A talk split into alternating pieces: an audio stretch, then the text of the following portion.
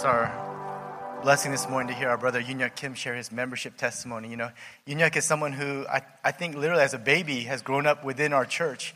And so it's, it's amazing to see, again, just the difference between saying, uh, you know, Harvest is a church that I go to versus this is my church. And so let's encourage him as he comes up to share his uh, membership testimony.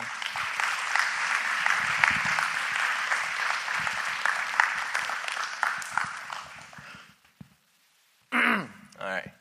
My name is Yoon Kim.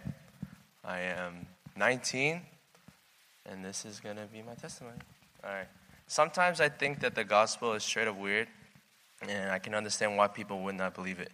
In fact, in the Bible, Paul says that it's foolish to those whose eyes God has not opened. For me, it's only because it really hits me. It, it's because when it really hits me, it seems too good to be true. Um, my life is filled with memories of this church that I've been attending since I was born.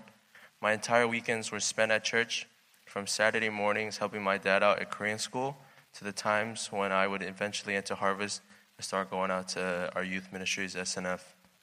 Then the following day, I would spend the majority of my time at church.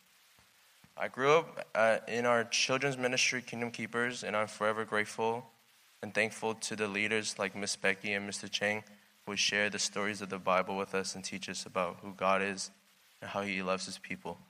My life is full of great memories of this church, and even as a young child, I always believed God to be true and that He existed and loved us. However, I never really understood why He would let Jesus die on the cross. I knew that He died for our sins, but as a young kid, I did not understand the severity of sins and its effect on me. Up until halfway through middle school, I was pretty protected from the darkness of this world, and then I really know what was out there. I started to grow up and started to see sin whether it was in my friends or even in my own life.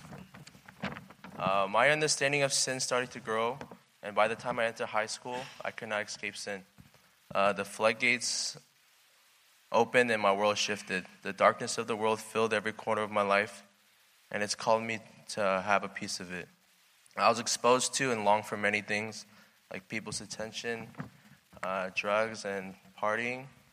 I pretty much threw all my standards of being a Christian out the window and still went to church, but I began to feel ashamed of it and try to hide it from people at school. Um, though people knew that I attended church, I was not example, nor did I shine the light of church, a light of Christ in my school. I wore many masks and had many different personalities with different people.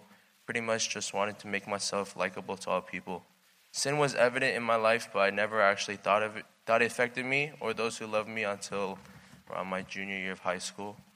Um, this is a part of my life where I don't really like talking about, but I will share because it is a crucial part in my Christian walk. At that time, I started to become a totally different person than I was before. A person indulged in sin, and someone who would never be mistaken for a person who grew up in church their entire life.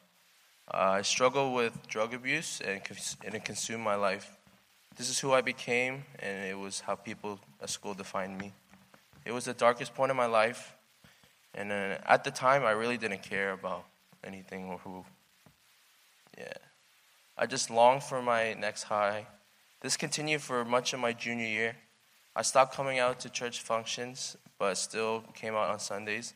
But that was it from just becoming a churchgoer. While it felt wrong to turn my back on what had been a major part of my life, my life was consumed with getting high, and so I drifted from many people. I just wanted to be alone. I just wanted to do what I wanted to do. Uh, about three quarters of the way through my junior year in high school, uh, my parents found out, and then uh, it broke them. I've never seen my dad uh, so emotional in my life.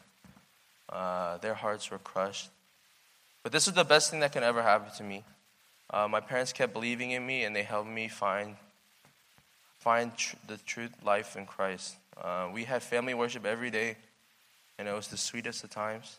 Uh, my father shared a song with me. He told me it's a prayer to always ask of the Lord. Create in me a clean heart, O God, and renew a right spirit within me. Cast me not away from thy presence.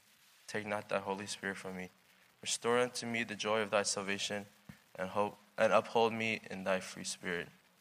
Uh, while my relationship with my family grew stronger during this time, I grew very anger angry and bitter towards God. My sinful heart wanted to hate him for putting me and my family in that situation. At the time, I was too stubborn to see that God's hand was at work the entire time. Uh, later that year, I went to the Dominican Republic for missions and started to realize that God has always been with me. Uh, it was not through a miracle or a sermon, but from seeing the servants who's, who served in the kitchen at the church in the Dominican Republic um, that my eyes were truly open.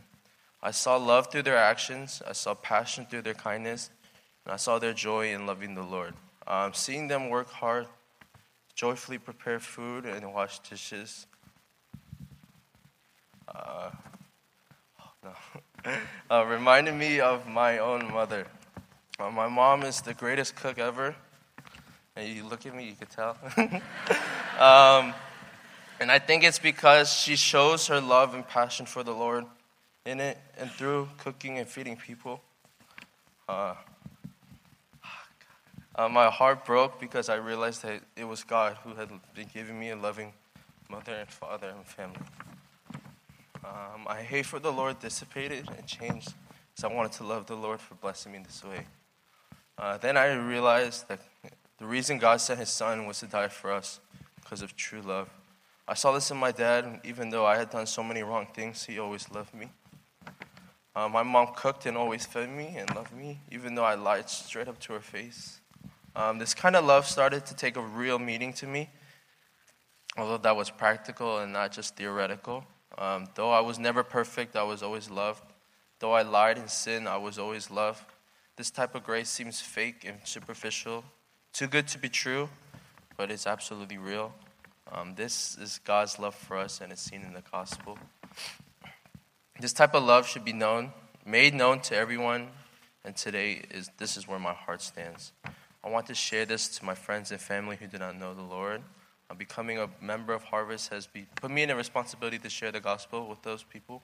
It's truly a scandal of grace where someone perfect would die for me.